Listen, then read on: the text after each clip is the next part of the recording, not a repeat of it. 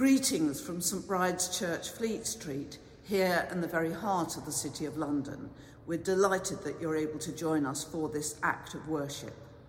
St Bride's is famous for its ministry to journalists, and behind me here you can see our journalists' commemorative altar.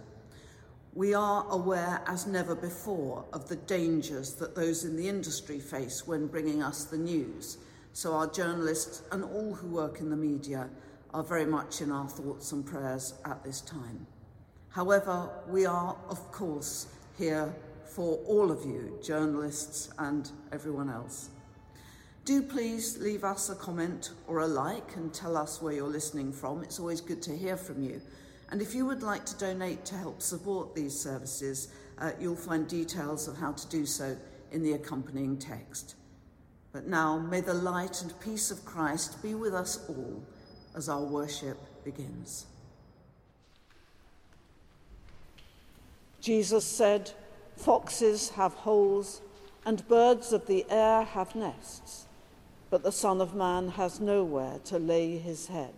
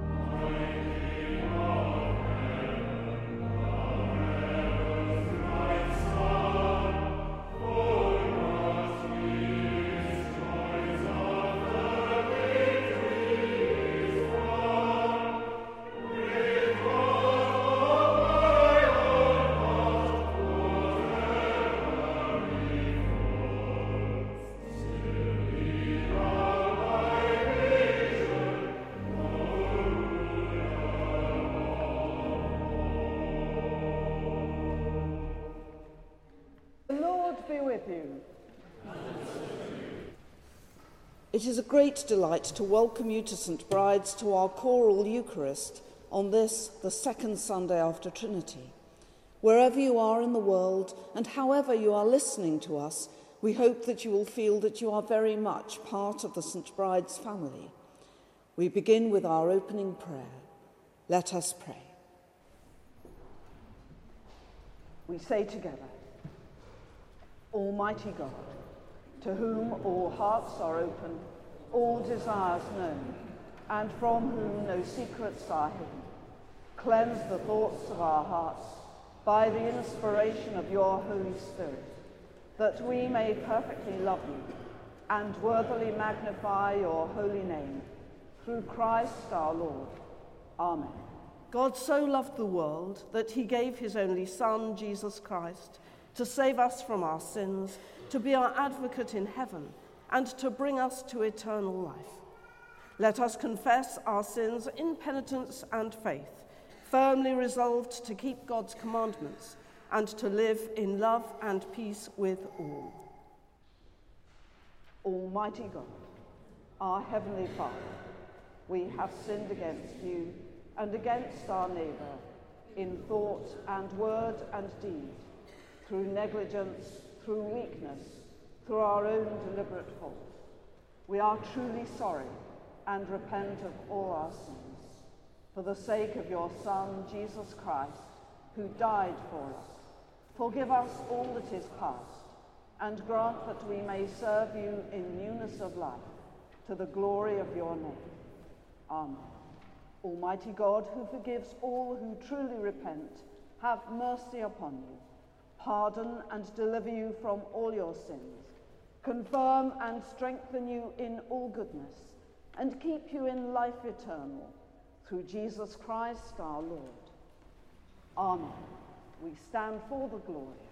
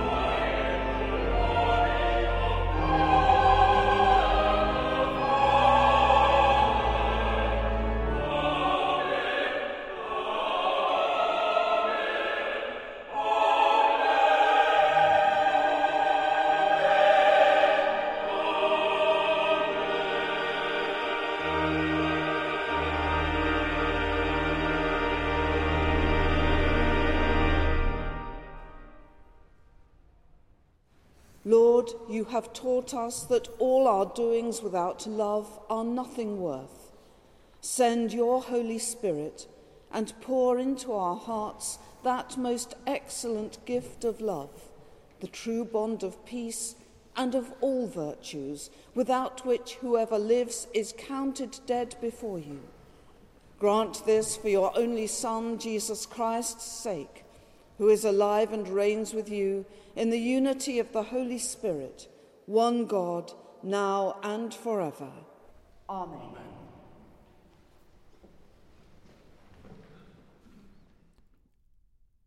A reading from the first book of Kings.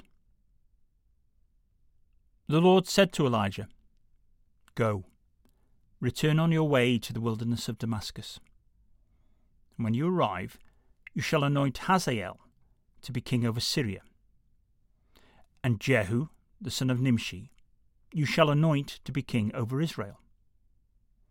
And Elisha, the son of Shaphat, of Abel Meholah, you shall anoint to be prophet in your place. So he departed from there, and found Elisha, the son of Shaphat, who was ploughing, with twelve yoke of oxen before him. And he was with the twelfth. Elijah passed by him, and cast his mantle upon him. And he left the oxen, and ran after Elijah, and said, Let me kiss my father and my mother, and then I will follow you. And he said to him, Go back again. For what have I done to you? And he returned from following him, and took the yoke of oxen, and slew them, and boiled their flesh with the yokes of the oxen, and gave it to the people. And they ate. Then he arose and went after Elijah, and ministered to him. This is the word of the Lord.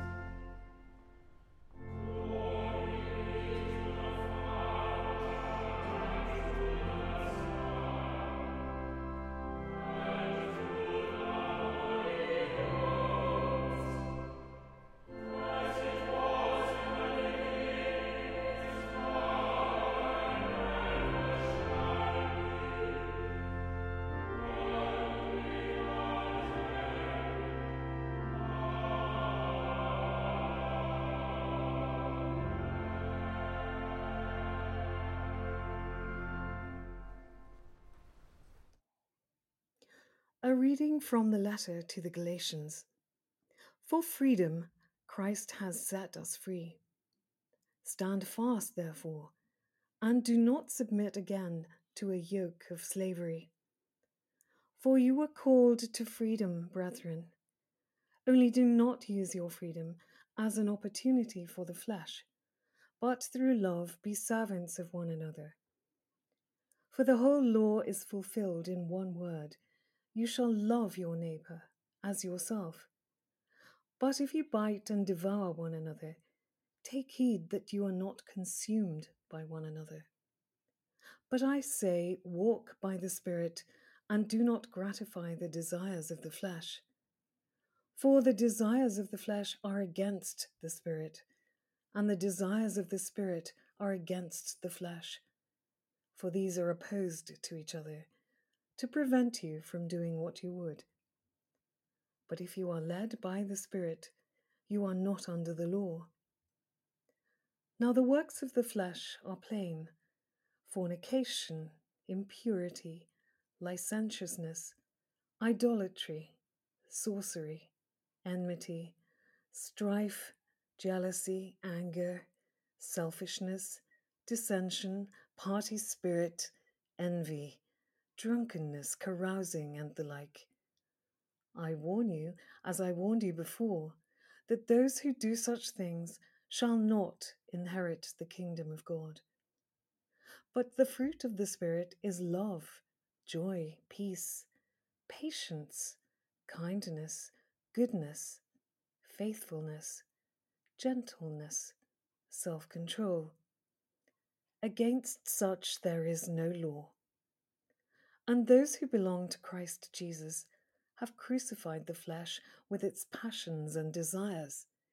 If we live by the Spirit, let us also walk by the Spirit. This is the word of the Lord.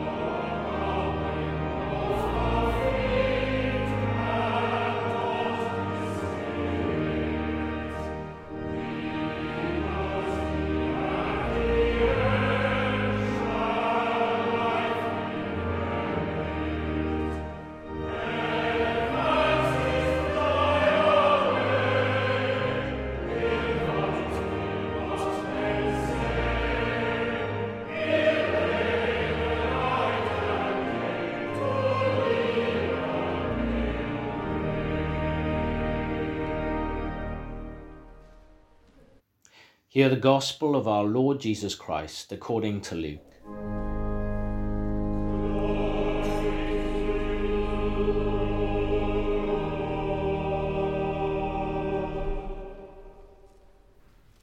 When the days drew near for him to be received up, Jesus set his face to go to Jerusalem. And he sent messengers ahead of him, who went and entered a village of the Samaritans to make ready for him.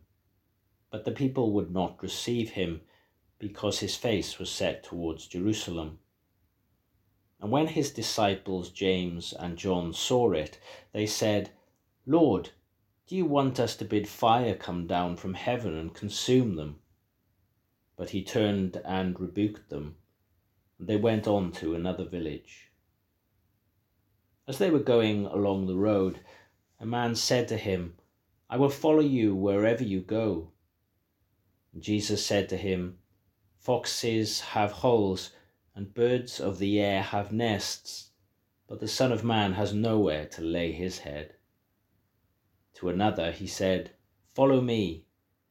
But he said, Lord, let me first go and bury my father. But he said to him, Leave the dead to bury their own dead. But as for you, go and proclaim the kingdom of God. Another said, I will follow you, Lord, but let me first say farewell to those at my home. Jesus said to him, No one who puts his hand to the plough and looks back is fit for the kingdom of God. This is the gospel of the Lord.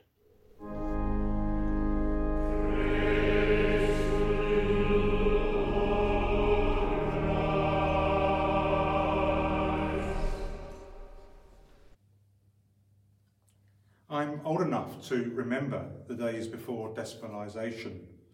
I remember my parents were anxious about whether they would understand the cost of things when the new regime was introduced. My father brought himself a Ready Reckoner, which was a book of conversion tables between old and new measures. And going shopping became something of a nightmare. Eventually, we got used to the new way and the book could be left at home. But there was this overriding anxiety for some time about what things actually cost. In a way, it's the same impulse that's behind this reading from the Gospel of Luke. What might be the cost of becoming a Christian? I know it's hard sometimes to work out the cost of things. And today at the service, we've had a baptism, which is wonderful. I, I don't wish to be a harbinger of bad news, but when I looked it up recently, the cost of bringing up a child from the age of 1 to 18 is something in the region of £200,000. It's an eye-watering amount and having children can be an extremely expensive hobby. One thing I have learned though is that the real cost of having children is nothing to do with money. The cost is much deeper than that. When we have children, we become totally invested in their life for as long as they are uh, with us and for as long as we are alive. And that means we experience the ups and downs, the highs and lows of our children's lives. Perhaps anything worth having or being has a cost to it. And love, of course, is the costliest thing because, along with lots of joy, it involves risk and change and putting other people first. The reading from the Gospel of Luke that you've heard answers a thorny question. What's that cost of becoming a Christian? Before I became a Christian, I thought the cost would be in terms of having to give a few things up and being much more dull than I had been beforehand. I didn't really like the modern hymns, and I felt that becoming or joining a Christian church might drain the colour from my life. It's interesting, really, because I had an inkling that a commitment to Christ was more than a hobby, but I hadn't realised the true depth of it. My old professor at Oxford, Alister McGrath, once said to me, The thing about Christianity, Steve, is that it works. It's truly transformative, and I'll try to explain. The thing is this God doesn't want your money, He wants you. And that can be a scary thought, especially we've been used to picturing a God who is distant and disinterested in us. But God promises to be with you every step of the way, just like a good parent. A good analogy is when your child, if you have one, takes their first steps. It's wonderful, but you're worried that they might fall. But at the beginning, you don't expect them to be able to run a marathon. You accept that it's just tiny steps. And I think that's the thing about the Christian journey. It's an extraordinary transformative thing, but you don't have to do everything at once. It's tiny steps along the way. Look at the reading, Jesus has a bit of a knockback. The people in Samaria have rejected him, and it shows, I think, that the Christian journey is probably going to put you with some opposition. There's that kind of cost. I remember when I became a Christian, various friends of mine, who were, most of them were very radical atheists, thought I'd actually lost my mind. Some of them didn't speak to me again. That's part of the cost. It was for me. But Jesus continues in the reading in his usual ministry, which is the ministry of walking along, walking alongside, talking to people. And I truly believe that's the ministry of the church, her clergy and her members, to walk alongside people. He deals, you may have noticed, in a very rabbinical way. He asks questions, he provokes, he poses dilemmas. It's not some kind of factual, dogmatic teaching, not a list of rules. We always get the choice, the choice to choose him, and that dignifies us and our choices as well. In the readings, there are three distinctive interactions. In the first one, a man comes out full of shallow enthusiasm, and says, I'll follow you wherever you go. And Jesus has to remind him that wherever he goes, it's not going to be a kind of five star hotel experience. The Son of Man has nowhere to lay his head. The second is someone who Jesus nabs and says, Come along, follow me. It's a kind of request. However, the man has a pressing engagement, no less than burying his father, which was a sacred and holy duty. And Jesus says a very, very confronting thing let the dead bury their own dead. He said, But you, I've got work for you. Come, proclaim the kingdom of God. It's not a punishment for the man, it's an invitation to a new way of life. And Jesus is actually saying, I have something so, so good for you, so true, that it takes precedence over everything else. The third person says he's a bit busy at the moment and needs to go back to his family. And Jesus says another interesting thing. He says, Don't look back. Don't waste your time looking back. Look forward in hope and expectation. Don't dwell on the past. And it seems to me that is an extremely sensible way of handling some of the ups and downs of life. Jesus uses this farming metaphor. He said, You can't plough a field if you're looking in the wrong direction.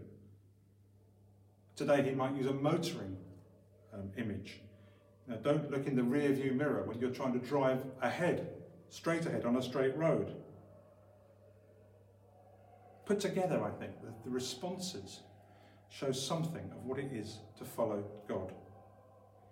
And from my experience, I can tell you this that there are costs, yes, but they are nothing as compared to the joys.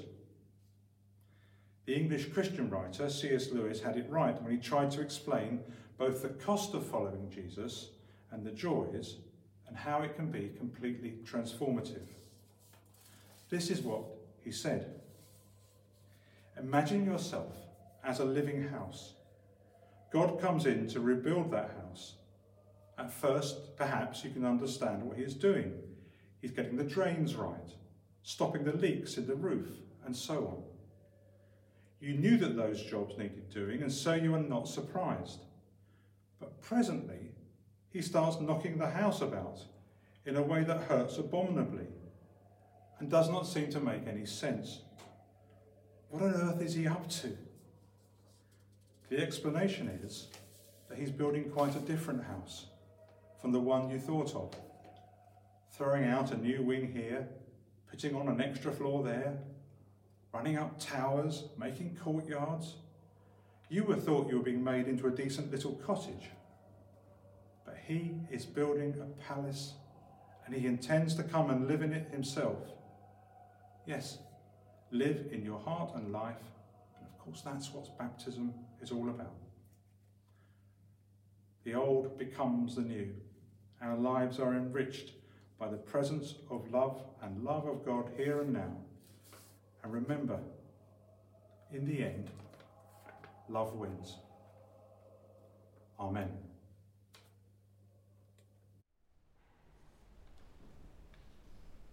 Let us now stand and affirm our faith in the words of the Creed. We believe in one God, the Father, the Almighty, maker of heaven and earth, of all that is seen and unseen. We believe in one Lord Jesus Christ, the only Son of God, eternally begotten of the Father, God from God, light from light, true God from true God begotten, not made, of one being with the Father. Through him all things were made. For us and for our salvation, he came down from heaven, was incarnate from the Holy Spirit and the Virgin Mary, and was made man. For our sake he was crucified under Pontius Pilate. He suffered death and was buried. On the third day he rose again, in accordance with the Scriptures. He ascended into heaven and is seated at the right hand of the Father. He will come again in glory to judge the living and the dead, and his kingdom will have no end. We believe in the Holy Spirit, the Lord, the giver of life, who proceeds from the Father and the Son, who with the Father and the Son is worshipped and glorified, who has spoken through the prophets. We believe in one holy Catholic and Apostolic Church. We acknowledge one baptism for the remission of sins. We look for the resurrection of the dead and the life of the world to come. Amen. Let us pray.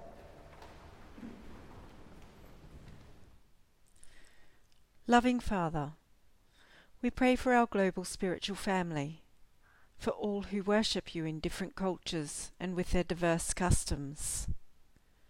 We pray for our community here at St. Bride's. Grant strength and wisdom for Alison, Jeff, and for our verger Robin.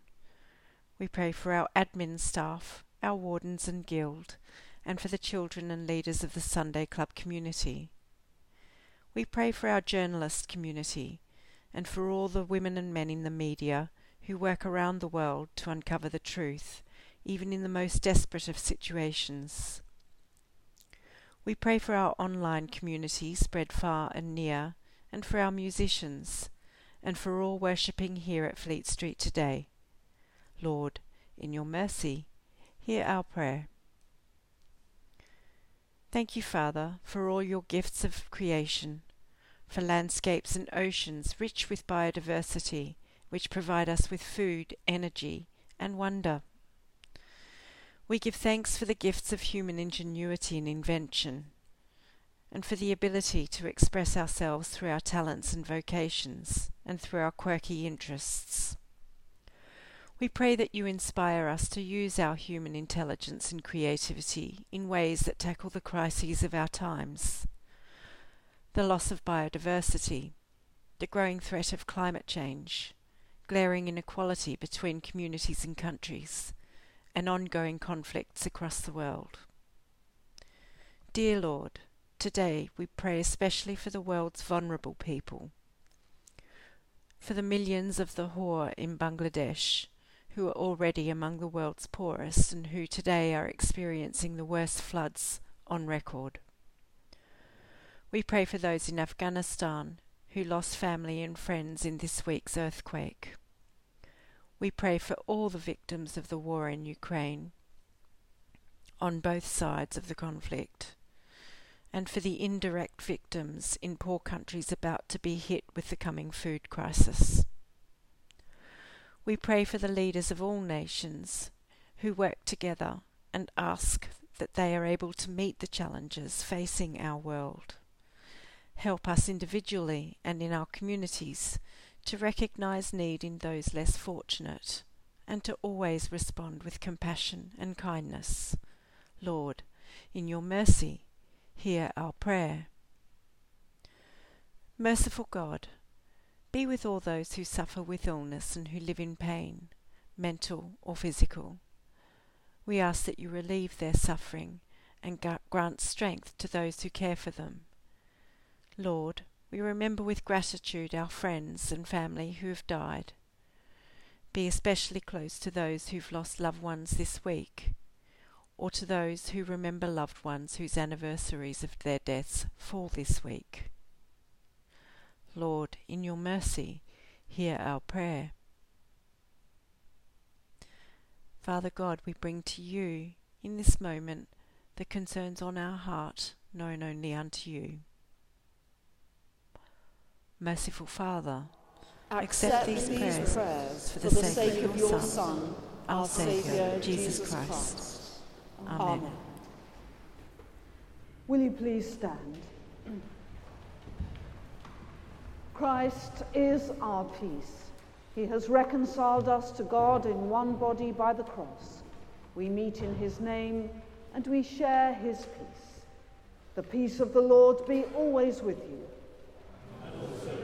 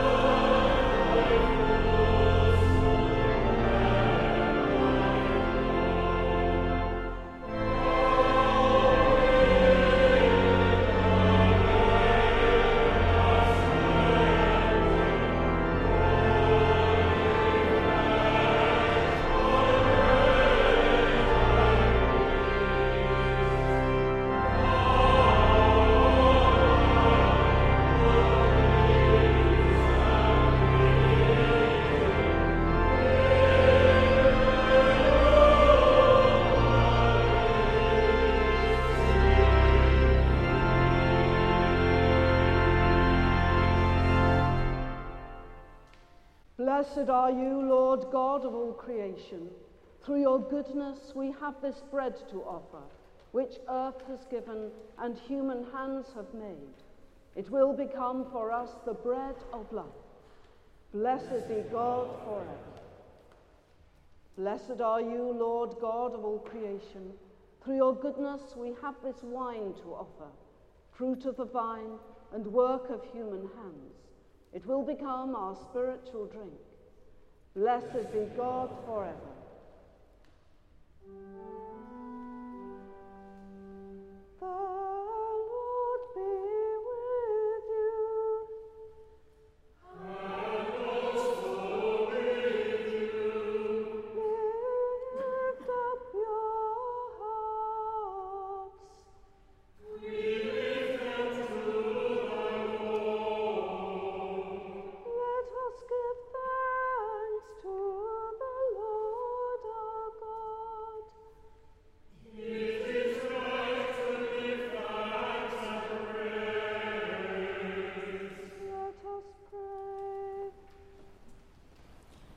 It is indeed right, it is our duty and our joy, at all times and in all places, to give you thanks and praise.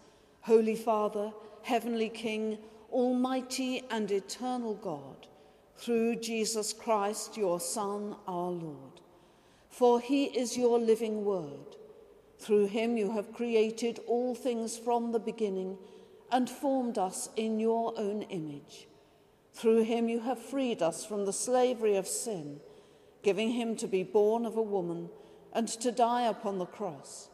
You raised him from the dead and exalted him to your right hand on high. Through him you have sent upon us your holy and life giving Spirit and made us a people for your own possession. Therefore, with angels and archangels, and with all the company of heaven, we proclaim your great and glorious name, forever praising you and singing.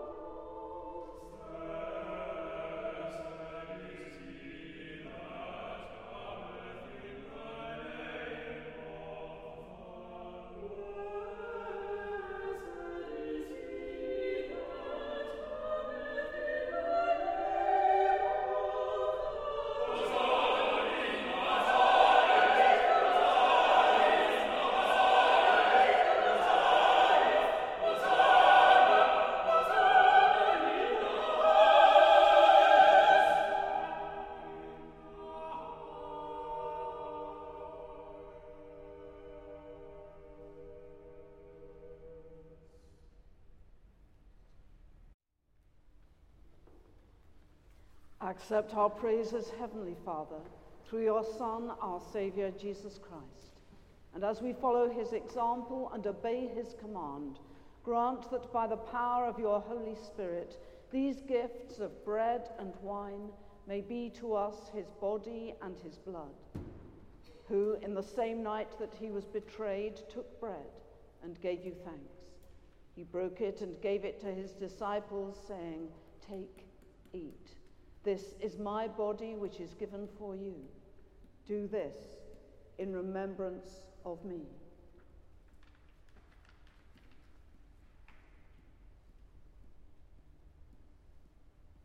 In the same way, after supper, he took the cup and gave you thanks.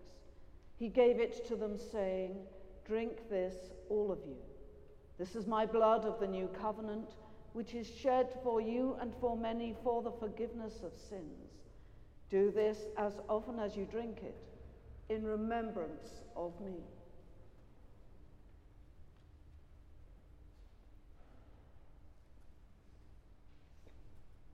Therefore, Heavenly Father, we remember his offering of himself made once for all upon the cross. We proclaim his mighty resurrection and glorious ascension. We look for the coming of his kingdom, and with this bread and this cup, we make the memorial of Christ, your Son, our Lord. Great is the mystery of faith. Christ has died. Christ is risen. Christ will come again. Accept through him, our great high priest, this our sacrifice of thanks and praise. And as we eat and drink these holy gifts in the presence of your divine majesty, renew us by your, holy, by your Spirit, inspire us with your love, and unite us in the body of your Son, Jesus Christ our Lord. Through him and with him and in him, in the unity of the Holy Spirit, with all who stand before you in earth and heaven, we worship you, Father Almighty, in songs of everlasting praise. Blessing and honor and glory and power be yours forever and ever. Amen.